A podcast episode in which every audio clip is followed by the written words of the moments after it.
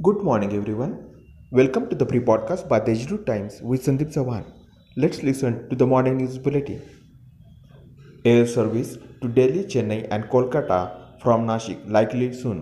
In connection with the launch of an airline service from Nashik to Kolkata, an airline service provider recently visited the Nashik airport. There are also reports of interactions with business representatives. It is understood that the airline intends to launch flights to Delhi and Chennai also.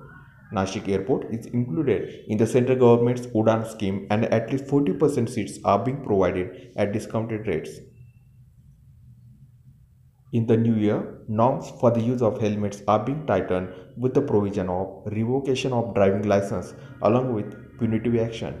The use of helmets by two-wheelers is likely to become mandatory.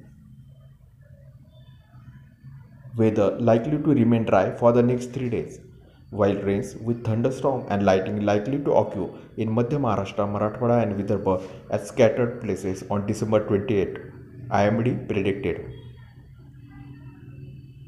The digital education system has become a necessity of the time, said MP Hemant Godse. He was speaking while distributing pre-tablets to 40 meritorious students from Eklavya and Devlali camp areas as well as 10 students with disability.